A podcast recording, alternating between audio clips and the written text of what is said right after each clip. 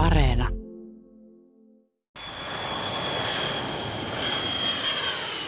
Tänään me puhumme siitä, miksi EUn elvytysväline on rakennettu, koronan talousvaikutusten takia, EUn yleisen taloustilanteen takia, vaiko siksi, että EU-kansalaiset eivät muuttuisi kovin EU-kielteisiksi, jos talouskriisi koskettaa heitä hyvin syvästi ja ärtymys siitä kohdistuu EU-hun? Ja ovatko nyt toteutumassa ne vanhat suunnitelmat siitä, että EUlla tulevaisuudessa olisi oikeus kantaa esimerkiksi 10-20 prosentin tuloveroa EU-kansalaisilta ja minkälaisia ovat tällä hetkellä saksalaisten ajatukset siitä, että mihin suuntaan EUta kannattaisi kehittää?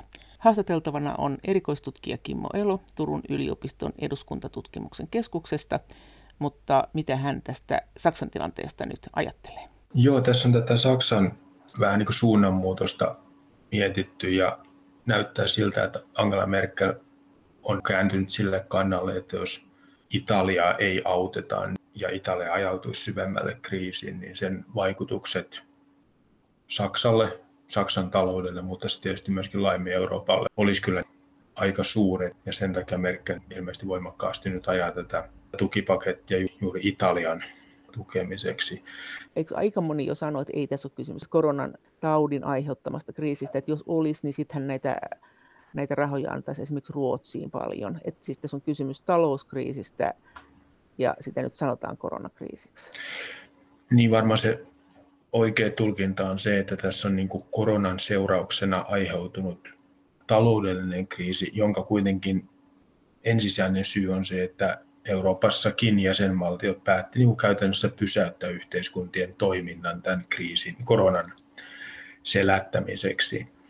Ja siitähän seurasi sitten tämmöinen taloudellinen syöksy, jota nyt sitten pyritään, pyritään korjaamaan. Mutta eikö sen, sen, sen taloussyöksyn syyt ole paljon e, ennen koronaa?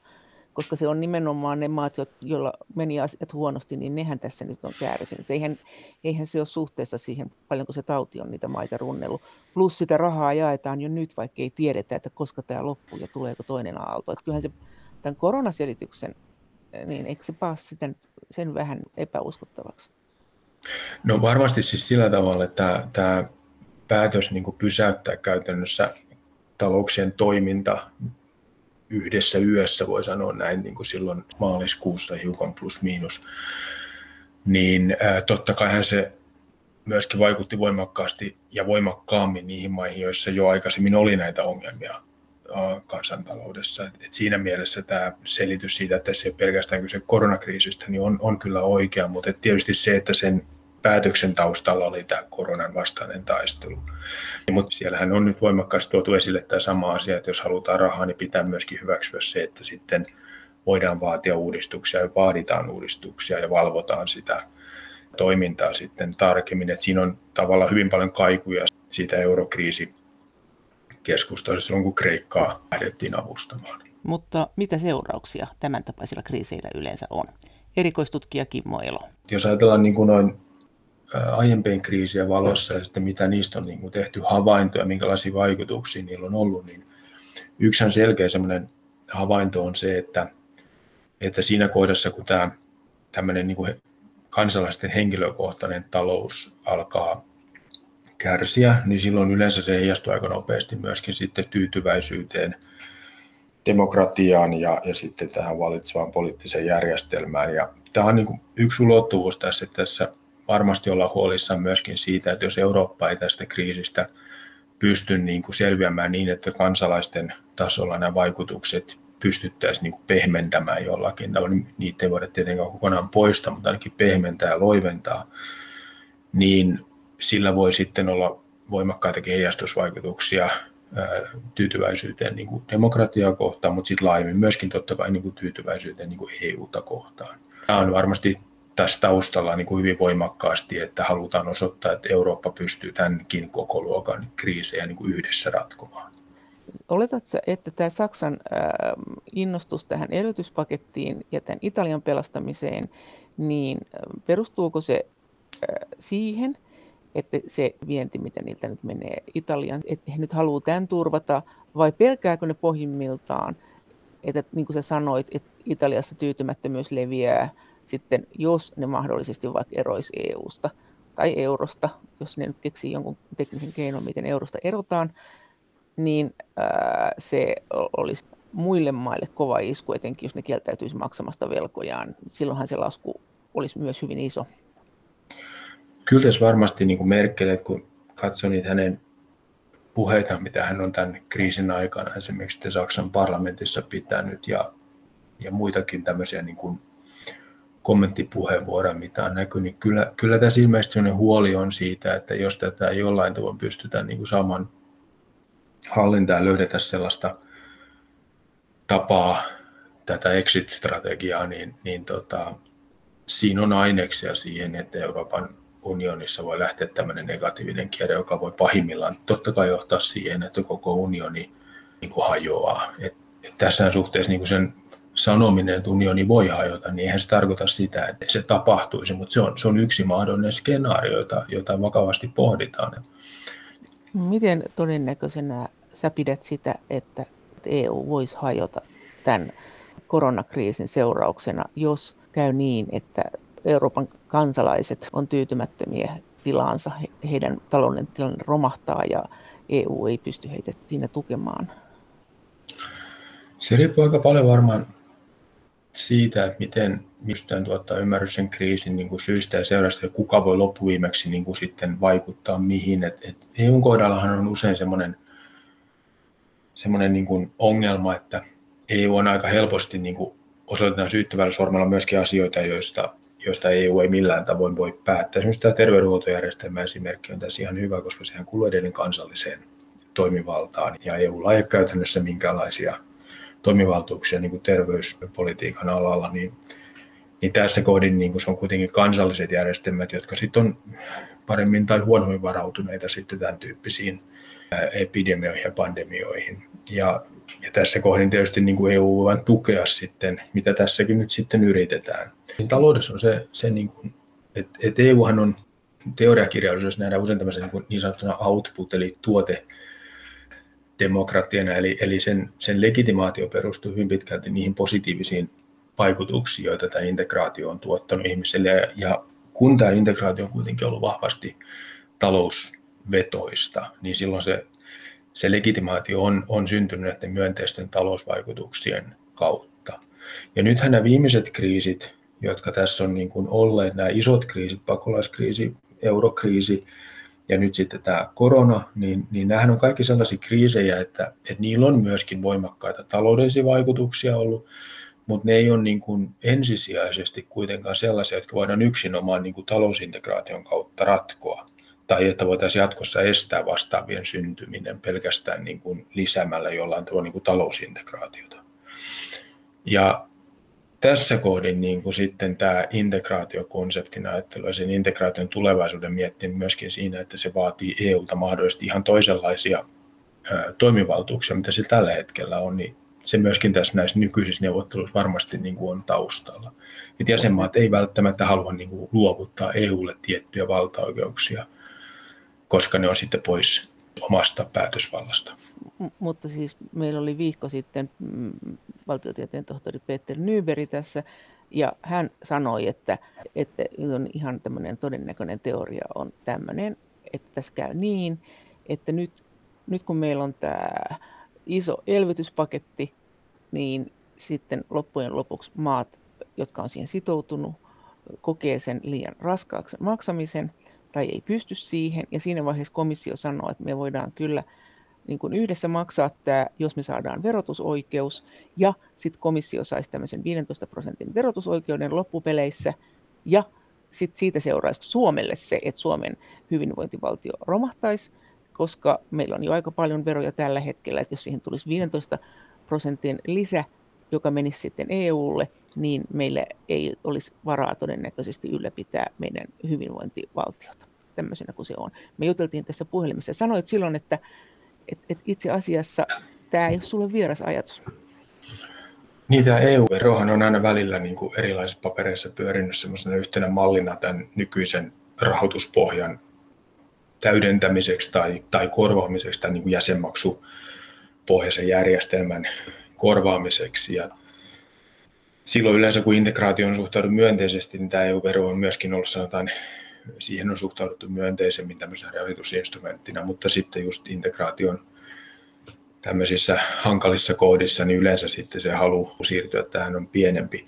Se EU-vero sinänsä, niin komissio tuskin itsekään uskoo sellaisen ajatuksen, että he voisivat niin lätkästä EU-veron kaikkien muiden päälle ja, ja sitten se vaan olisi jonkinlainen niin kuin rahan tai tulon lähde sinne budjettiin, vaan siinä varmasti sitten on ajatuksena taustalla näin olettaisin ja näin, näin toivon myöskin tutkijana, että, että sitten sen rahan vastineeksi saadaan jotakin, koska muutenhan se ei kyllä ole myytävissä kenellekään. Eli varmasti sitten niin kuin komissio, ja komissiohan on usein ollut näissä kriiseissä se, joka on pyrkinyt sitten, joka on tullut niin kuin yleensä vähän vahvempana ulos niistä, koska se on pyrkinyt sitten omaa valtaansa kasvattamaan näissä toimeenpanevana elimenä. Niin komissio varmasti niin kuin näkee tällaisessa kohdassa mahdollisuuden siitä, että, että voitaisiin niin kuin luoda yhtenäistä eurooppalaista politiikkaa ja yhteistä eurooppalaista järjestelmää. Silloin tämä EU-vero voisi olla niin kuin keino siirtää joku sellainen, jota nämä kansalliset järjestelmät nyt rahoittaa itse, niin EUn rahoitettavaksi. Ja siinä on tietty tämmöinen suuruuden logiikka. Ajatellaan, että jos sen sijaan, että 5 tai 10 tai 20 miljoonaa, 20 miljoonan asukkaan valtiot rahoittaisi näitä itse, niin sitten jos EU noin 500 miljoonan ihmisen alueena niin rahoittaisi tätä kokonaisuutta, niin silloin siitä saataisiin tämmöistä skaalaetua. Ja mm. silloin voi olla joku tämmöinen sosiaalijärjestelmä tai hyvinvointivaltion perusteiden, niin kuin, että joku tämmöinen perusjärjestelmä kaikkialla, ja sitten siihen voi tulla kansallista täydennystä. Mutta sillä tavalla, että sitten samalla keventäisi sitten vastaavasti sitten kansallista rahoituspainetta. Mutta siis Suomen kannaltahan se tarkoittaisi todennäköisesti sitä, että Suomi olisi siinä maksaja, vai mitä?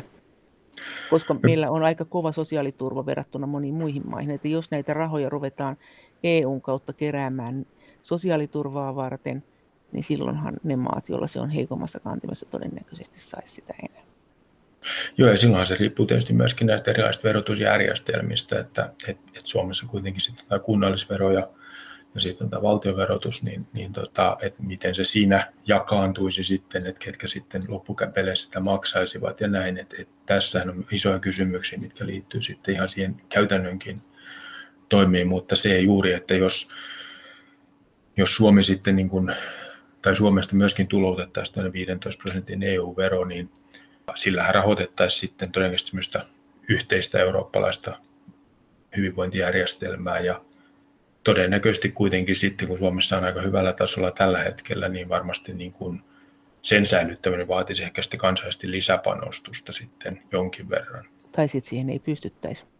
Niin, se on se toinen vaihtoehto, että, että jos niin kuin valtion tulot ei, ei sitten riitä siihen, niin kyllähän sitten niin kuin välttämätöntä on sitten jollain tavoin niin kuin tasapainottaa niitä tuloja ja menoja. Et se, on, se on totta kai ihan selvä. Erikoistutkija Kimmo Elo eduskuntatutkimuksen keskuksesta Turun yliopistosta. Tämä 15 prosenttia, josta me puhuttiin viikko sitten, niin se sanoi puhelimessa myös, että tämä 15 prosenttia on sulle ihan tuttu summa, että komissio on nimenomaan halunnut tätä 15 prosenttia aikaisemminkin et, et, veromääräksi. Laskettuna siis mistä se on se 15 prosenttia? No siinä on, mä, mä oon myös nähnyt näitä joskus niitä ehdotuksia, mitä on ollut. silloin se on ollut yleensä tämmöisen 10-20 prosentin haarukassa näitä, näitä esityksiä. Ja ainakin monissa se on ollut tämmöinen tuloveron luonteinen, että sit se peritään kansalaisilta tuloista. Siis kansalaisten tuloista menisi 15 prosenttia EU. Mm. Mutta mut siinä on just se, että sitten ilmeisesti se ajatus siinä on se, että, että se kokonaisveroaste pysyisi niin kuin samana kuin aiemmin, että, että tota, se olisi jollain tavalla hyväksyttävä, että tuskin kansalaiset kovinkaan innokkaasti suostuivat maksaa 15 prosenttia lisää vielä veroissa, verotuksessa, että, että kyllä siinä täytyisi olla juuri se ajatus taustalla, että kun se 15 prosenttia siitä verokertymästä menisi EUlle, niin vastaavasti sitten sen vastineeksi saadaan myöskin sitten jotakin sellaista, joka nyt rahoitetaan kansallisesti. Ja oletatko että tässä voi käydä näin? No se, on, se riippuu aika paljon siitä, että mihin suuntaan tätä integraatiota halutaan viedä. Tämmöinen verotusoikeushan on perinteisesti sellainen, joka on valtioiden monopoli. Eli sehän on yksi sellainen tekijä, joka kirjallisuudessa nähdään, että kuuluu siihen, että kun ei ole verotusoikeutta EUlla, niin silloin se ei ole niin tällainen teorian mukainen valtio, vaan kansainväliset järjestelythän on sen tyyppisiä, joilla ei verotusoikeutta, ne rahoittaa toimintansa jäsenmaksuilla pääsääntöisesti. Ja tämähän olisi siinä tapauksessa niin kuin askel tällaista niin kuin valtion tyyppistä järjestelmää kohtaan, ja silloin tietysti tullaan tähän federalismiin, liittovaltioon ja tämän tyyppisen keskusteluun, jotka tällä hetkellä kuitenkin on myöskin äärimmäisen niin kuin herkkiä aiheita Euroopassa, että tämmöinen näkemys siitä, että Eurooppaa vahvistettaisiin niin, että sinne nimenomaan tätä eurooppalaista rakennelmaa vahvistettaisiin, niin tällä hetkellä se ei ole ehkä ihan se ensisijainen konsepti, jolla niin kuin monet haluaisivat tätä viedä eteenpäin. Mutta oletatko, että tässä voi käydä niin, että tämä tulee liian raskaaksi tämä jäsenmaille tämä, tämän elvytyspaketin maksaminen ja, ja, tässä, ja tässä voi tulla tämä EU-vero vastaan? Kyllä se, niin kuin se on ihan, ihan mahdollinen skenaario se, että tämä, tämä on kuitenkin todella massiivinen paketti, jos ajatellaan puhutaan 750 miljardista ää, eurosta tämmöisenä kertaluontoisena, jos ajatellaan, että jos ajatellaan tuhat miljardia suurin piirtein on se EUn seitsemän vuoden budjetti, niin nyt samalla tavalla kolme neljäsosaa siitä laitettaisiin nyt tähän yhteen pakettiin, niin, niin onhan se niin kuin koko luokkaan on ihan ihan huomattavasti eri kuin mitä on aikaisemmissa kriiseissä käytetty rahaa. Ja tietysti kun meillä on aika erilaiset taloudelliset vahvuuksiltaan niin kuin jäsenmaat, ja meillä on kuitenkin aika paljon näitä pieniä tai eniten keskisuuria niin kuin jäsenmaita myöskin kansantaloudellisesti, niin kyllä sellainen riski on olemassa, että se, se rahoituskuorma, varsinkin jos ne joudutaan niin kuin kaikki hyödyntämään tai niin tulee kaikki hyödynnykset että tämä rahoittaminen voi muodostua ongelmaksi. Ja silloin tietysti se, että tämä kysymys varmasti nousee pintaan, että jos EU ottaisi tämän hoitaakseen siten, että sitten jäsenmaat vähän niin kuin velvoitettaisiin tämän veron kautta osalta rahoittamaan sitä, niin mä olisin yllättynyt, jos se ei tulisi keskusteluun mukaan yhtenä vaihtoehtona, koska se on kuitenkin että jos sellaista lähdetään jonkun takaoven kautta ujuttamaan, mitä tässä on aikaisemmissa kriiseissä tehty näitä tiettyjä mekanismeja, jotka on vähän niin kuin päätetty siellä kulisseissa, niin se ei kyllä niin kuin EUn demokratiakehityksen kannalta ole kovinkaan myönteinen kehitys. Niin kuin mitkä on päätetty kulisseissa? No tässä eurokriisissä tehtiin näitä tämmöisiä ad hoc ratkaisuja aika paljonkin, jossa sen tilanteen ollessa päällä niin päädyttiin luomaan esimerkiksi tämä euroryhmät ja tällaiset, nämä, jotka luotiin niin kuin aika nopeasti tämmöisinä mekanismeina ja, ja niillä on yleensä niin kuin integraatiohistoriassa sellainen paha tapa, että ne jää sitten sinne ne elämään sitä omaa elämäänsä ja, ja ilman, että niitä kauhean paljon sitten sen jälkeen niin kuin kyseenalaistetaan. Ja kyllä tämä verokysymys on sellainen niin iso asia, että se, se vaatii niin kuin ihan omat neuvottelunsa ja omat ratkaisunsa myöskin ihan sen käytännön toteuttamisen kannalta. Miten se, kun tässä puhutaan kuitenkin koko ajan tästä rahojen keräämisestä ja jakamisesta, niin kuinka paljon nyt puhutaan tästä verotusten epätasaisuudesta, että kovan verotuksen maat ei kovin mielellään antaisi niitä verorahoja niille maille, joissa verotetaan vähän. Et nythän me tiedetään, että, tämä Italiakin on varakas maa, niin kyllä se niin kuin herättää katkeruutta. Paljonko tämä vaikuttaa ja paljonko ylipäänsä tämmöinen verotuksen harmonisointi etenee EU-ssa? Sitähän on kuitenkin pikkusen aina harmonisoitu, tai yhdennetty, ei kyllä harmonisoitu. Joo, se on, näyttää olevan jäsenvaltioilla niin kuin hyvin herkkä kysymys se, että tämä verotusoikeus ja sen verotuksen tason säätely kansallisesti niin, niin on kuitenkin aika tärkeä myöskin niin kuin valtion talouden kannalta. Että on, on se, että nämä korkean verotuksen maathan on pääsääntöisesti myöskin niitä maita, joissa tämä hyvinvointivaltio on varsin kattava. Ja tietysti se, kun se perustuu nimenomaan niin verovaroihin, millä se rahoitetaan. Ja tässä varmasti on sellainen, että sit meillä on niitä esimerkkejä muista maista, joissa verotus on matala, mutta sitten vastaavasti myöskin sosiaaliturvat on huomattavasti paljon heikompia. Ja nämähän on niin kuin erilaisia malleja, mitä sitten halutaan ajaa. Ja onhan tässä myöskin niin kuin tässä talouskeskustelussa koko ajan se, että käydään myöskin se tausta sitä kamppailua siitä, että minkälainen niin kuin talousjärjestelmä nyt olisi se ikään kuin optimi tai toivottava EUn piirissä. Että onko se tämmöinen pohjoismainen, pohjoismainen hyvinvointivaltiomalli vai onko se sitten joku muu, missä sitten tämä sosiaaliturva on heikompia. Ja tässähän totta kai niin kuin Pohjoismailla on, on niin kuin huoli siitä, että jos EUssa lähdetään viemään tätä siten, että ruvetaan tekemään yhteistä, ja se on niin kuin korvaa sitten näitä kansallisjärjestelmiä, niin se merkitsee sitten jonkinlaisia heikennyksiä, niin kuin tuossa aikaisemminkin jo puhuttaa. Mutta jos kävisi näin, että EU-käsiin menisi osa tästä maiden sosiaaliturvasta, niin EU jakaisi sitä rahaa niille maille, jos on heikoin sosiaaliturva, riippumatta siitä, että siellä voi olla myös matala verotus, jonka takia siellä on matala sosiaaliturva, että silloin nämä kovan verotuksen maat joutuisi maksamaan siitä muiden maiden sosiaaliturvaa. Että kyllä siinä aikamoisia ongelmia ilmeisesti tulisi. On, ja silloin puhutaan tästä niin sanotusta tulonsiirtounionista, eli se, että rikkaammat maat sitten rahoittaa näiden, näiden vähemmän rikkaiden alueiden niin, ää, toimintaa. Toisaalta tämmöinen tulonsiirtojärjestelmät tai jonkinlainen valtion tasoisjärjestelmä, niin nehän on aika yleisiä niin kuin monissa maissa, että, että maiden sisällähän yleensä niin kuin varakkaammat ja vauraammat alueet jollakin tavalla niin kuin tukee sitten näiden heikompien alueiden talouksia. Mutta eikö niin yleensä silloin se verotus on suunnilleen sama kuitenkin, että silloinhan sitä, Joo. sitä ei voi kokea sillä, sillä lailla ärsyttäväksi.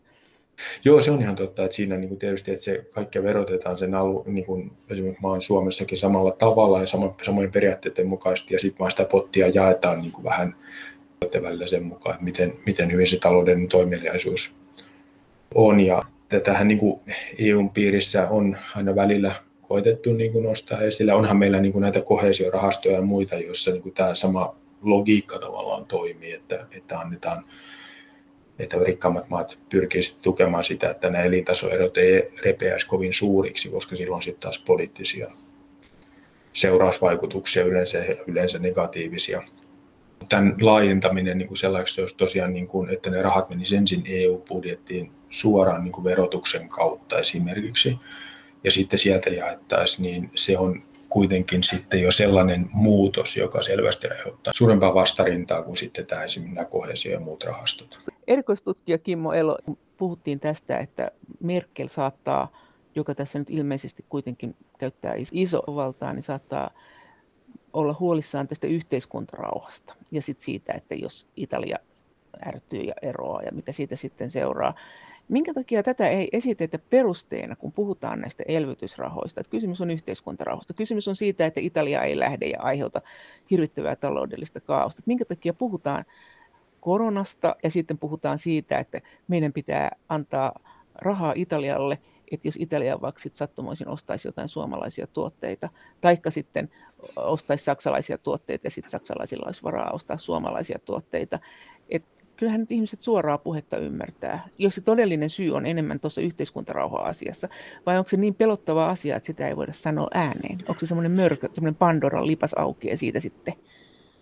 Kyllä mä niin yksi yhtenä mahdollisena selityksenä näen, että se on, se on kuitenkin aika abstrakti asia. Että jos puhutaan, me tuetaan nyt Italia, jotta demokratia olisi vakaa, niin se on kuitenkin aika semmoinen, ei kauhean konkreettinen kohde, mihin sitä laitetaan. Ja sittenhän kuka tahansa, joka rupeaa kuohumaan, niin sitten voisi saada rahaa. Kyllä. Ja, ja EU on käyttänyt tätä aikaisemmin silloin, niin jos ajatellaan esimerkiksi kylmän sodan päättymisen jälkeistä aikaa, niin yksihän merkittävä syy sille, minkä takia esimerkiksi aikanaan niin Venäjää lähdettiin tukemaan myöskin taloudellisesti, mutta myöskin sitten tietysti koko tämä entinen neuvostoimperiumin alue, tämä, tämä itäinen Keski-Eurooppa, minkä takia sitä tuettiin taloudellisesti voimakkaasti, oli myöskin se, että haluttiin vahvistaa myöskin sitä demokratisoitumiskehitystä. Eli ne kulkee niin kuin tavallaan käsi kädessä. Ja se niin kuin tavallaan sen taloudellisen hyvinvoinnin vahvistaminen on kuitenkin semmoinen niin kuin konkreettinen toimi, joka sitten ihmisten mielissä niin kuin tutkimusten perusteella näyttäytyy juuri niin, että se järjestelmä, joka tuottaa sitä, niin, niin nähdään niin kuin legitiimiksi Eli sit, sitä kautta voidaan sitä poliittista legitimiteettiä vahvistaa ja vahvistaa sitä kautta totta kai sitä myöskin sitä demokraattista järjestelmää, kun varmistetaan se, että ihmisillä on taloudellisesti asiat kohtuullisen hyvin. No uskossa siihen talousselitykseen siinä mielessä kovinkaan paljon, että esimerkiksi Suomelle olisi edullista tukea Italiaa, että koska näistä ei näe lukuja. Näistähän ei näe lukuja.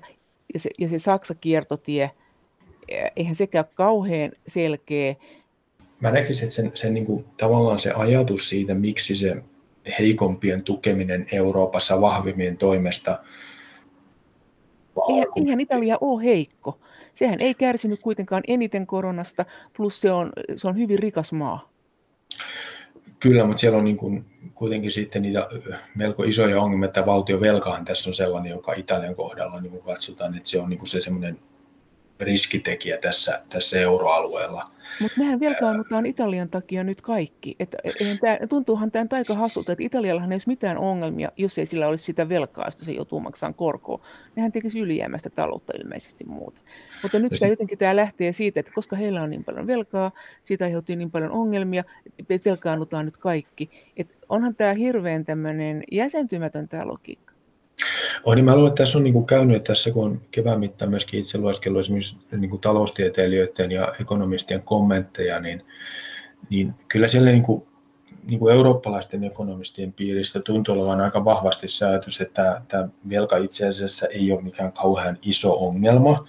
Ja myöskin se, että tässä tilanteessa niin kuin sen velan ottaminen niin ei välttämättä ole kauhean iso ongelma. Tämä on niin kuin sellainen kuva, mikä mulla on itselle muodostunut, kun on lukenut näitä analyysejä ja keskusteluja siitä, että miten tämä velkaantuminen nyt sitten tämän koronakriisin myötä, niin onko sillä negatiivisia vaikutuksia vai, vai onko ne niin kuin enemmänkin tämmöiset hallittavissa vaikutukset. Siinä on tietysti se, että sitten katsotaan niin kuin varmasti sitä, että tämä niin kuin se, se tärkeämpi asia, se on itse asiassa tulee tässä, niin kun tullaan takaisin Merkeliin, niin sehän kyllä Merkelin puheenvuorossa näkyy aika selkeästi, että tässä on niin kuin, hänen näkökulmastaan on niin kuin, talous on vaan jonkinlainen nyt se, se pintakuohunta, että, että pohjimmiltaan on kyse siitä, että säilyykö Eurooppa yhtenäisenä. Ja silloin me tullaan kuitenkin sit niihin tavallaan niihin pitkiin historiallisiin jatkumoihin, jotka on sitten loppujen tämmöisissä kriiseissä niin yllättävän lähellä, kun raaputetaan vähän pintaa. Eli, eli yhtäkkiä niin onkin se huoli, että jos nämä jännitteet kasvaa entisestään, että nimenomaan nämä roolimallit, toiset katsoo, että noi tuhlaa ja me säästetään, niin ne luo myöskin semmoista poliittista jännitettä ja, ja semmoista poliittista kyräilyä. Ja Euroopan historia kuitenkin on täynnä niitä surullisia esimerkkejä siitä, että silloin kun jännitteet kasvaa liian isoksi, niin se on Euroopan kannalta ollut pääsääntöisesti todella huono lopputulos. Ja tämä on varmasti sellainen niin kuin historiallinen tietoisuus ja historiatietoisuus, joka siellä taustalla vallitsee Ranskalla ja Saksalla, jotka kuitenkin on ollut yhdet ne, ne suurimmat kiistakumppanit Euroopan historiassa, että, että ei haluta päästä sitä tilannetta siihen, että tämmöinen taloudellinen shokki ja taloudelliset ongelmat ja taloudellinen eri tahtisuus ja eriarvoisuus kasvaisi niin suureksi, että se alkaisi iskeä kiilaa näiden maiden välille poliittisesti, eli aletaan vetäytyä sitten eroon toisista. Tämä on varmasti se taustalla, niin kun lukee näitä Merkelin puheenvuoroja, niin aika vahvasti esillä, että hän, hän katsoo, että tässä on kyse niin kuin paljon laajemmasta asiasta kuin pelkästään niin kuin Euroopan talouden elvyttämisestä. No onko sitten oletus se loppupeleissä, että EKP painaa helikopterirahaa, painaa vaan hirveästi rahaa ja tämä homma hoidetaan täällä. Et sen takia kaikki suhtautuu tähän näin rauhallisesti, että tähän on jo totuttu. Niin, tässä aiemmassa kriisissä oli tämä Draakin kuuluisa lause siitä, että whatever it takes, mitä tahansa pitää tehdä euron pelastamiseksi, niin, niin se oli varmaan sellainen tavallaan statementti, joka sitten osaltaan niin markkinoille osoitti, että, että tässä niin kuin eurosta ei olla luopumassa. No. Ja onhan meillä vastaavalla tavalla siis muut keskuspankit myöskin tässä kriisissä toimineet varsin aktiivisesti. Mutta kyllä se rahan painaminen on aina hiukan arveluttavaa, että kuitenkin sitten nämä, nämä tietyt, tietyt vaikutukset voi olla hyvinkin negatiivisia. Ja sekin on Euroopan historiassa niin kuin nähty myöskin tämmöiset hyperinflaatiot ja muuten, ne istuu aika, aika vahvasti kuitenkin meidän historiallisessa tietoisuudessa. Erikoistutkija Kimmo Elo, miten sä näit sen, että miten tämä lähti liikkeelle? Tämähän tuli yhtäkkiä vähän niin kuin puskista.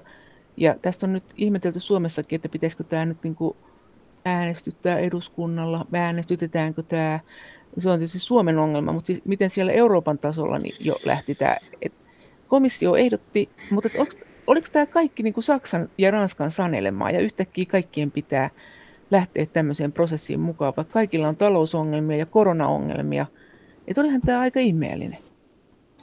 Joo, tässä on ja siihen oikeastaan mä niin kuin viittasin tähän, että näitä, niin kuin sanoin, tulee niin kuin takaoven kautta asioita. Tämä on nyt niin kuin oikeastaan vähän se niin kuin kolmas kriisi tässä, nyt niin kuin jos otetaan niin kuin se talouskriisi silloin ja sitten pakolaiskriisi, jossa näitä ratkaisuja on tehty oikeastaan juostessa. Sitä reitti on muutettu koko ajan sen mukaan ja tahtia ja ratkaisuja sen mukaan, mikä, mikä on niin kuin kulloinkin ollut se tilanne. Ja mun käsityksen mukaan komissiohan yritti ensin ajaa semmoista omaa, että tässä mutta siinähän oli juuri se, että se niin kuin tulkittiin komission yritykseksi vähän niin kuin kasvattaa valtaansa nyt tämän koronan varjolla. Ja sitten kun tämä talousennusteet synkkeni siinä, että katsottiin, tuli näitä ennusteita siitä, kuinka paljon Euroopan talous nyt sitten romahtaa tämän, tämän kriisin seurauksena, niin sekään ei vielä tuonut sellaista minkäänlaista niin kuin kauhean yhteistä tietoisuutta siitä, että eikä yhteistä tahtoa, että tätä pitäisi jotenkin lähteä, niin kuin, vaan katsottiin, että tämä niin kuin kansallisesti tehdään. Ja niitähän tehtiin niin kuin näitä kansallisia tukipaketteja, ja, ja siinä kohdassa on niin kuin näissä kommentti- ja analyysipapereissa niin kuin jotenkin identifioitu tämmöinen Merkelin Eurooppa-poliittinen muutos ja sitten myöskin tämä Merkel ja Macronin, että he löysivät niin kuin tämän akselinsa uudestaan sitten. Ja, ja siinä kohdassa niin kuin he katsoivat, että, että tämän, tämän taloudellisen toipumisen jättäminen kansalliseen varaan tarkoittaa käytännössä sitä, että vahvat selviää hyvin ja heikot kärsii paljon. Näinhän sen niin kuin Merkelin näkemyksessä oli. Ja mä itse niin kuin näen siinä yrityksen myöskin niin kuin vahvistaa tätä Ranskan ja Saksan perinteistä johtajuutta Euroopassa. Et vaikka se ei tänä päivänä enää toimi samalla tavalla ja Ranska ja Saksa ei voi yksinään niin kuin päättää niistä asioista, niin selkeästi nämä isot aloitteet on kuitenkin viime vuosina tulleet Ranskan ja Saksan akselilta. Ja sen vastapainona varmaan on ollut myöskin se ajatus siitä, että jos tätä ei hoideta jollain tavoin yhteisön kannalta, niin sittenhän tulee se kysymys, mihin tämä yhteisö tarvitaan, jos näinkään isossa kriisissä sille ei ole niin mitään roolia. Koska sehän oli siinä maalis-huhtikuussa nimenomaan se vaikutelma hyvin vahvasti niin kuin julkisessa keskustelussa, että EU katsoo niin kuin tätä koko asiaa vähän niin kuin sivusta.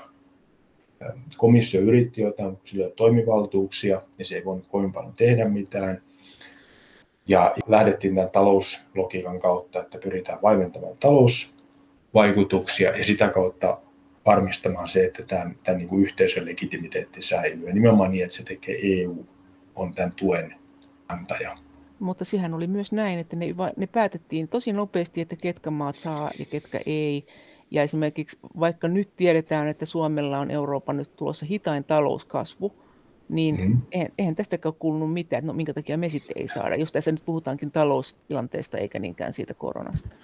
Joo, tämähän on yksi ollut, mitä Suomi on kritisoinut ja myöskin nämä muut, muut maat, nämä, erityisesti nämä neljä säästäväistä, että, että nämä kriteerit ei itse asiassa ensisijaisesti kaikilta kohdin liity tämän koronakriisin vaikutuksiin, vaan siinä katsotaan semmoisiakin aikoja, jotka on ollut ennen tätä koronakriisiä. Se on tietysti tuonut tämän silloin eurokriisin aikana ollen debatin takaisin tähän, eli että lähdetäänkö nyt todellisuudessa tukemaan niin tämmöisiä taloudellisesti jo valmiiksi kriisissä olleita maita. Ja se keskustelu on tärkeä, siis tutkijana että se, se keskustelu täytyy käydä, koska muuten me palataan siihen, jumiudutaan siihen joka kerta, kun tulee, koska seuraava kriisi tulee ihan varmasti, se on, se on, se on niin kuin ihan saletti niin me ollaan taas siinä seuraavassa. Jos näitä, nyt meillä on kolme kriisiä, joita ei ole niin kuin pystytty ratkaisemaan vielä mitenkään onnistuneesti, sitten jos ajatellaan niin semmoisia kestäviä ratkaisuja niihin.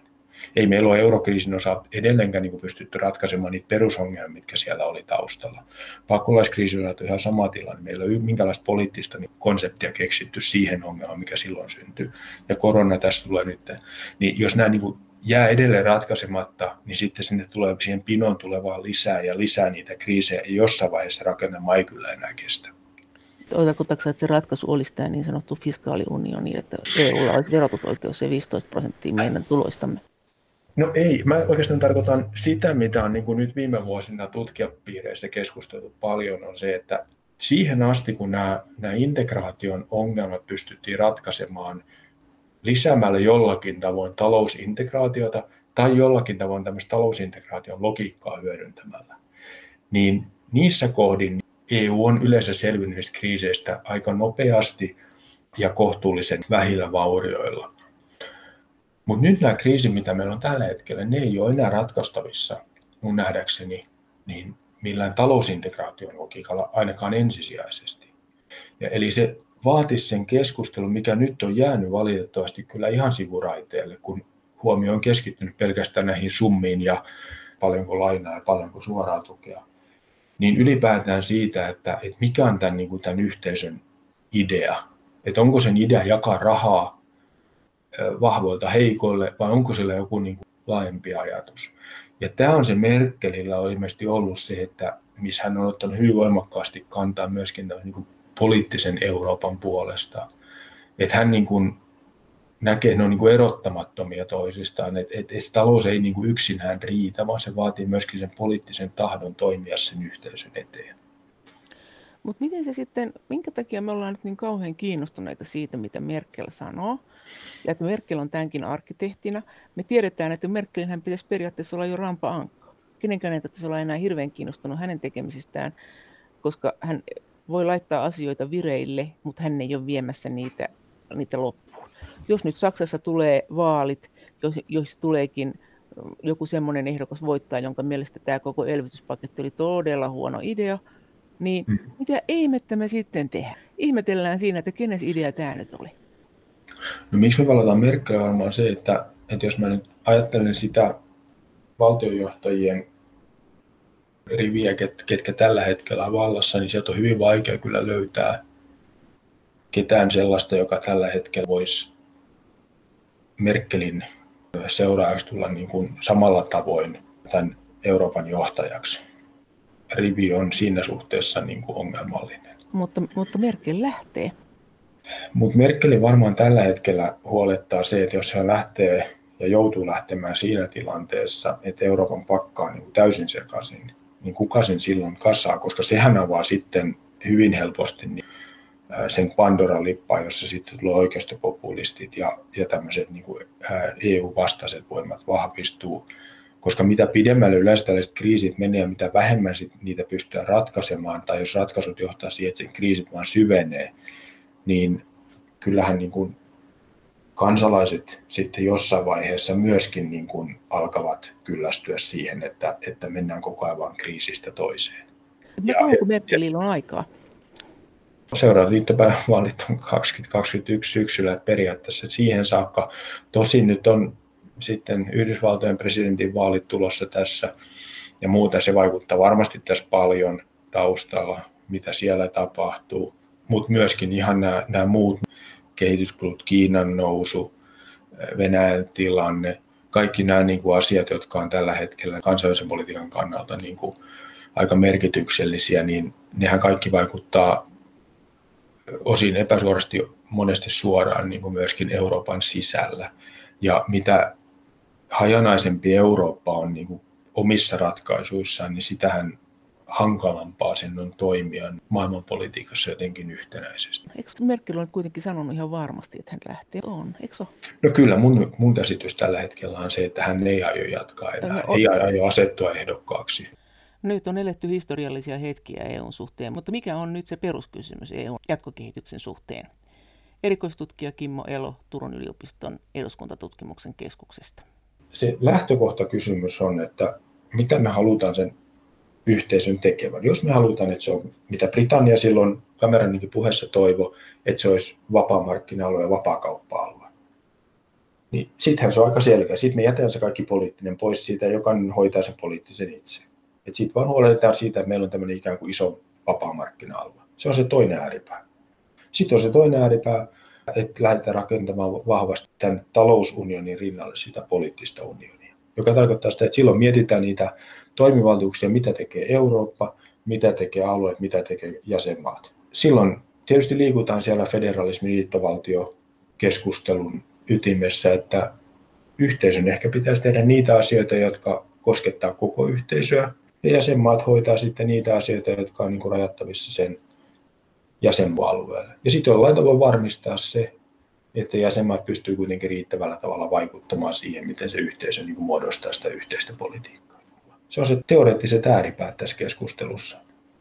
Tutkijan näkökulmasta siinä on mielestäni niin mitään kavahdettavaa tai sellaista, että pitäisi pelätä, että silloin kun keskustellaan niistä asioista, niin sitten me nähdään, mitä ne eri vaihtoehdot on. Mutta nythän me kierretään tiettyjä keskusteluja, kun kissa kuumaa puuroa sen takia, koska se tuntuu epämiellyttävältä. Esimerkiksi tämä federalismikeskustelu on hyvä esimerkki. Sitä ei haluta käydä, koska se jotenkin tuntuu niin kuin epämiellyttävältä. Mutta eihän se keskustelu itsessään vielä aiheuta mitään. Vaan sitten mihin me päädytään, niin siitä lähdetään sitten rakentamaan. Et sehän on tämmöistä kamppailua mahdollisista tulevaisuuksista. Oletko tuota mieltä, että tässä EU:ssa ei ole se ongelma, että se keskustelukin on usein vähän pelottavaa, että se, se on usein niin, että sitä, tuodaan sitä asiaa keskusteluun siinä vaiheessa, kun se on jo niin, niin kuin sä sanoit, ajettu sisään takaoven kautta, jolloin kannattaa pitää takaovi kiinni, että ei puhuta mistään. Vai? Jos ajattelee sitä komission valkoista kirjaa, joka silloin 2017 keväällä, missä oli näitä viisi skenaariota, en mä ole nähnyt siitä mitään keskustelua. Otettiin se paperi tiedoksi ja toivottiin, että siitä tulisi tämmöinen keskustelu siitä, mihin suuntaan integraatio halutaan viedä. Eihän sellaista keskustelua että koskaan niin kuin viemään eteenpäin mihinkään suuntaan. Ehkä juuri tästä syystä, että jos komissio pistää tämmöisen paperin esille, niin kyllähän me tiedetään, aika hyvin tiedetään, että komissio keskimäärin on halunnut lisää integraatiota. Mm-hmm. Ja jos tästä ruvetaan aktiivisesti keskustelemaan, niin yhtäkkiä ollaankin tämmöisessä keskustelussa. Että se on vähän niin kuin tämä elvytyspaketti nyt, että, että tämä tuli vauhdilla, ja jos me olisi onnistuttu jotenkin hiljentään tämä keskustelu, niin ehkä näiden ainakin nuivien maiden elämä olisi helpompaa. Niin, olisiko se sitä, niin se on tietysti semmoinen, ei sitä voi tietää. No näetkö kuitenkin niin, että nyt viime aikoina Saksan ja Ranskan valta on noussut EU-ssa? Mä ehkä näkisin niin, että tässä on Saksan, Ranskan ja komission tämä kolmio on nyt niin kuin vahvistunut. Että Ursula von der Leyen, joka on siis komission puheenjohtaja, niin hän on Merkelin kanssa tulee erittäin hyvin toimeen tietyistä ristiriidoista huolimatta. Hän oli kuitenkin Macronin kandidaatti sitten komission puheenjohtajaksi. Tämä kolme näyttää toimimaan nyt tällä hetkellä kohtuullisen hyvin yhteen, ja se vie niin kuin Eurooppaa eteenpäin. Mutta sen kääntöpuoli on tietysti sitten se, että, että se herättää myöskin sitten aika laaja vastustus, koska katsotaan, että tässä niin kuin nyt sitten komissio, Saksa ja Ranska ajavat sitten niin kuin tätä Eurooppaa tiettyyn suuntaan. Uskotko että tässä on todennäköistä, että tulee lisää näitä eksittäjiä, että jotkut maat eroavat eurosta ja EUsta tämän takia? tämän koronatilanteen? Se varmaan riippuu nyt siitä, että tähän keskusteluun on, on nyt sanotaan Britannia, joka kauhoitti sen Brexitin seurauksena, niin sehän on hävinnyt aika pitkälti myös kun näitä, jotka aikaisemmin olivat ehkä EU-kriittisiä ja ajoivat jonkinlaisia eroajatuksia, niin se on hävinnyt aika paljon. Mä näkisin, että aika paljon riippuu siitä nyt, että miten tämä tukipaketti toteutetaan ja minkälaisia vaikutuksia sille tulee. Jos se tuottaa sen vaikutuksen, mitä tietysti nämä aloitteen tekijät toivoo, eli se, että talous lähtisi kasvuun, kansantalous lähtisi taas rullaamaan, ihmisten taloudellinen asema kohenisi, työttömyys vähenisi ja muuta, ja nämä toimet, mitä on jouduttu tekemään, niin ne pystyttäisiin niin kompensoimaan, niin se toivehan siitä on tietysti se, että se pystytään kääntämään niin, että nimenomaan juuri tämän EU-tason voimakkaan panostuksen kautta niin niin tämä oli mahdollista, eli ilman integraatiota tätä ei olisi saatu aikaiseksi. Tämä on se, niin kuin se myönteinen skenaario. Mutta mut sitten se on tietysti myöskin se, että et eihän meillä ole mitään niin takeita, että näin tapahtuu. Tässä on niin paljon epävarmuustekijöitä ihan maailmantalouden kannalta. Jos me katsotaan tällä hetkellä niin kuin maailman koronatilannetta, niin sehän on todella paljon dramaattisempi kuin Euroopassa. Me ei tiedetä edelleenkään, niin kuin, tuleeko toinen aalto. Me ei tiedetä, minkälaisia pitkän aikavälin vaikutuksia, miten tämä vaikuttaa ylipäätään kaikkeen taloudelliseen toimintaan laajemmin, maailmantalouteen ja muuhun. Niin tässä on niin sellaisia tekijöitä, joita EU ei yksinään pysty millään tavoin hallitsemaan, saati poistamaan. No jos tulee toinen aalto, niin luuletko että sitten tehdään heti toinen paketti? Luuletko että tämä jää ainoaksi paketiksi? No tuossa on niin kuin aika monessa niin kommenttipuheenvuorossa on, on nostettu esille, että tämmöinen lockdowni tai tämmöinen yhteiskunnan toiminnan pysäyttäminen toisen aallon kohdalla, niin se olisi taloudellisesti ja poliittisesti niin katastrofi. Et varmasti siitä toisesta alusta yritetään selvitä sitten niin, että, että tämmöistä vastaavaa niin kuin yhteiskunnan toiminnan pysäyttämistä tuossa laajuudessa ainakaan jouduttaisi tekemään. Siis uskotko että, että tulee uusi paketti, uusi elvytyspaketti, jos se korona jatkuu – miten iso poliittinen ongelma se on? Voidaanko me rämätä tähän niin vuoden päästä toinen paketti perään? No siis totta kai voidaan, että, että jos sillä vaan löydetään niin rahoitus, että eihän, eihän niin kuin, siis näähän on poliittisia päätöksiä, että jos sitä rahaa halutaan sillä tavalla jakaa ja, ja halutaan niin kuin tukea, niin, ja, ja katsotaan, että se raha on käytettävissä jollakin tavoin, niin eihän siihen niin kuin mitään sellaista niin kuin suoraa estettä, miksei sellaista uutta pakettia voitaisiin tehdä. Mutta miten rankka se olisi poliittisesti? Nythän, nythän on jo sanottu, että tämä on vain tämän kerran. Osa sanoo, että ei, kun tästä auki uusi väylä. Niin, tämähän on se, sit se poliittisesti hankalin, että jos, jos niin kuin se tarve tulee, niin miten se sitten perustellaan, että, että on muuttunut niin paljon siitä aiemmasta se tilanne, että tämä on välttämätön toimenpide. Mutta siinä ne tullaan siihen, että meillä on nyt ollut näitä kriisejä kymmenen vuotta. Ja se, mikä niin kuin kiinnittää entistä enemmän huomiota on, että meillä on entistä vähemmän vaihtoehtoja, meillä on entistä enemmän välttämättömyyksiä ja pakkoja näissä poliittisissa päätöksissä tai niiden perusteluissa. Ja silloin tietysti ne vaihtoehtoiset mahdollisuudet selvitä kriiseistä, uudistaa jotakin, niin jää keskustelun ulkopuolelle. Kun lyödään jo heti kättelyssä, että tämä on ainoa vaihtoehto, tämä on välttämätön toimenpide. Miten se että ollaan semmoisessa niin kriisiretoriikassa, että ei ole mitään muuta kuin, niin kuin mahdollisuuksia tehdä asioita kuin tämä, mikä on nyt esitetään. Erikoistutkija Kimmo Elo, siis näet sä, että tämä elvytyspaketti on just tämmöinen keskustelu? No kyllähän se tuotiin, niin kuin se tuotiin aika, aika kuitenkin niin kuin, ikään kuin valmiina siihen keskusteluun, että se on nyt näin ja tästä lähdetään. Ja sitten vähän niin kuin tässä kriittisessä puheenvuorossakin on esitetty näiden jäsenmaiden toimista, että vähän niin kuin Ranska ja Saksa esitti ja odottivat, että muut eurooppalaiset sanoivat, että kyllä. Niin, sitä keskustelua ei käyty. Sehän on sama ongelma ollut sanotaan Suomessa, että, että et ei kerrota oikein, mitkä on meidän neuvottelutavoitteet, ja sitten kun ne on neuvoteltu, niin se oli siinä. Ja sitten tietysti myöskin tämmöinen summa 750 miljardia euroa, että että sen avaaminen, että mistä se tuli, miksi se olisi just hyvä koko luokka, se on kuitenkin valtava summa suhteessa niin kuin EUn budjettiin, niin miksi katsottiin näin suuri määrä ja, ja näin.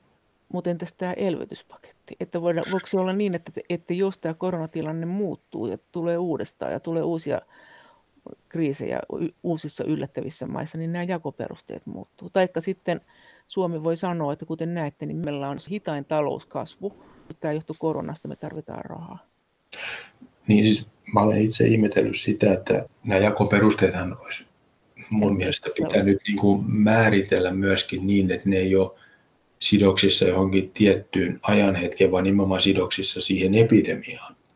Jos puhutaan, niin kuin, että tuetaan sitä koronan vaikutuksia, niin silloin niiden kriteereiden pitäisi olla myöskin joustavia siihen tilanteeseen, että, että tulee toinen aalto tai joku muu joka voidaan selkeästi osoittaa, että kyse on niin koronaan liittyvistä vaikutuksista.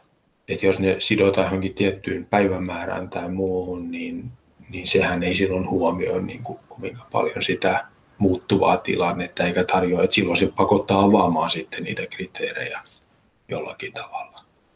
Plus sitten tietysti se, että, että sen rahapotin jakaminen niin kuin tavallaan kokonaan jo nyt, niin ei välttämättä ole sitten se paras strategia, vaan nimenomaan, että se pitäisi niin kuin jotenkin porrastetusti antaa käyttöön, että voidaan juuri huomioida se, että, että nyt tarvitaan tämän verran tukea ja sitten voi tulla se toinen aalto, voi tulla kolmas aalto. Ja olla varauduttu myös siihen, että sieltä riittää jaettavaa siinäkin tilanteessa, että esimerkiksi uusia maita tulee sen tuen piiriin. Mutta miten noin niin kuin ihan EU-demokratiana, niin oliko tämä sinusta joku demokratian triumfi nyt tämä päätöksentekotapa? No ei, ei tämä mun, niin jos mä ajattelen demokratian ja demokraattisen prosessin yleisiä niin teoreettisia kriteerejä, niin kyllähän tässä on niin kuin mutkia ojottu ja, ja se, niin kuin sen, että tämä on enemmän tämmöistä kriisipäätöksentekoa, jossa demokratian pelisäännöt kuitenkin on sitten ehkä enemmän siellä marginaalissa, että, että onhan tässä niin kuin nämä, ihan EU-parlamentinkin rooli on ollut aika, aika minimaalinen, eli olematon, niin niin onhan se kuitenkin niin kuin ainoa demokraattisesti legitimoitu päätöksentekoelin EU-ssa, niin, niin sen sivuttaminen tietysti ei välttämättä ole se ihan, ihan fiksu veto. Niin sillä on aika pieni rooli ollut nyt. Kyllä, ja se, se voi myöskin osaltaan sitten näkyä sitten esimerkiksi seuraavissa parlamenttivaaleissa, vaikka niihin nyt on aikaa, niin kuitenkin ehkä se yritykset vahvistaa sen parlamentin asemaa nimenomaan päätöksenteossa ja, ja sitä kautta lisätä kiinnostusta niin parlamenttivaaleihin, niin kyllähän tämmöiset voi osaltaan niin kuin heikentää sitten taas sitä kiinnostusta. Entäs tämä oikeusvaltioperiaate kuitenkin, että siis sekä siten, että rikkooko EU sitä, ja mitä sä olet mieltä tästä meidän Suomen oikeusvaltioperiaatekeskustelusta, ja tästä, miten yhtäkkiä perustuslakivaliokunnan mielipiteet tavallaan, Sanna Marinhan sanoi, että Suomen EU-politiikasta vastaa suuri valiokunta, ja se on kuunnellut kyllä perustuslakivaliokuntaa. No sitähän on sitten kritisoitu jälkeenpäin sanomalla, että se on kyllä aika lailla se suuri valiokunta hallituksen kassara. Että onko siellä itse asiassa koskaan äänestetty mitään siten, että oltaisiin eri mieltä kuin hallitus? No tuo oikeusvaltioperiaatekeskustelu siinä mielessä on ollut mun mielestä vähän nyt huolestuttava, mitä nämä viimeiset tiedot on noista neuvotteluista ollut, että tämä Suomenkin aikana hyvin voimakkaasta linja siitä, että tämä oikeusvaltioperiaatteen kunnioittaminen ja demokratian, demokraattisten arvojen ja niin sanottujen eurooppalaisten arvojen niin kuin kunnioittaminen ja vaaliminen olisi niin kuin yksi kriteeri sille, että miten näitä rahoja jaetaan, niin se näyttää nyt kuitenkin sitten olevan vähän semmoinen yksi vaan niin kuin neuvottelujen pelinappula, että siitä voidaan tarvittaessa niin kuin joustaa, jos se kompromissi sitä vaatii.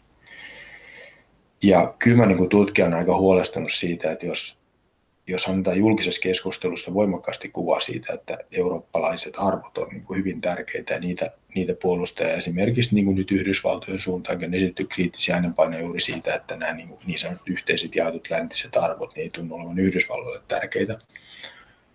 Niin jos nyt tässä neuvotteluissa niin kompromissin päästään siten, että sitten nämä eurooppalaiset arvot siirretään niin kuin syrjään tai heitä yli laidan, niin, niin tota, kyllä mä näen, että se on, se on kyllä hyvin, hyvin kyseenalainen, hyvin vakava niin kuin, juttu. Mutta entäs, e- mutta entäs EUn toiminnassa ja entäs Suomen toiminnassa nyt? No se koskee molempia, että jos niin kuin, tavallaan nämä, niin kuin, jota Siinä pidetään... Sä tästä perustuslakivaliokunta, suuri valiokunta asiasta, oikeusvaltioperiaate. Kyllä, niin kyllä mun mielestä niin kuin oikeusvaltioperiaatteen pitäisi niin kuin olla se ohjaava, ohjaava toimintatapa niin kuin demokraattisissa järjestelmissä Euroopassa, että ei, ei siitä voi tinkiä. Mutta siis tämä, että olisiko sen suuren valiokunnan pitänyt kuunnella enemmän perustuslakivaliokuntaa? No, mun mielestä kuitenkin perustuslaki on se, jossa, joka on, niin kuin luo sen perustan Suomessakin poliittiselle toiminnalle, niin, niin sen sivuuttaminen ei kyllä mun mielestä niin kuin ole, ole, ole mielekästä. Ja, ja se pitäisi niin kuin aina pitää mielessä, että päätösten pitää olla kuitenkin sopusoinnussa perustuslain kanssa. Entäs tämä valiokuntahässäkkä? Olisiko sen suuren valiokunnan pitänyt kuunnella enemmän sitä perustuslakivaliokuntaa? No kyllä mun perustuslakivaliokunnalla on mun käsityksessä ja mun, mun ymmärryksessä poliittisen järjestelmän toiminnasta niin suurempi painoarvo kuin, kuin muilla valiokunnilla. Että, että kuitenkin perustuslaki on se, joka meillä ohjaa, niin kyllä perustuslakivaliokunnan linjauksilla on, on mun kriteereissä suurempi painoarvo kuin sitten muiden valiokuntien. No entäs EU sinänsä, onko se rikkonut oikeusvaltioperiaatetta, kun se on tehnyt näitä ohareita nyt?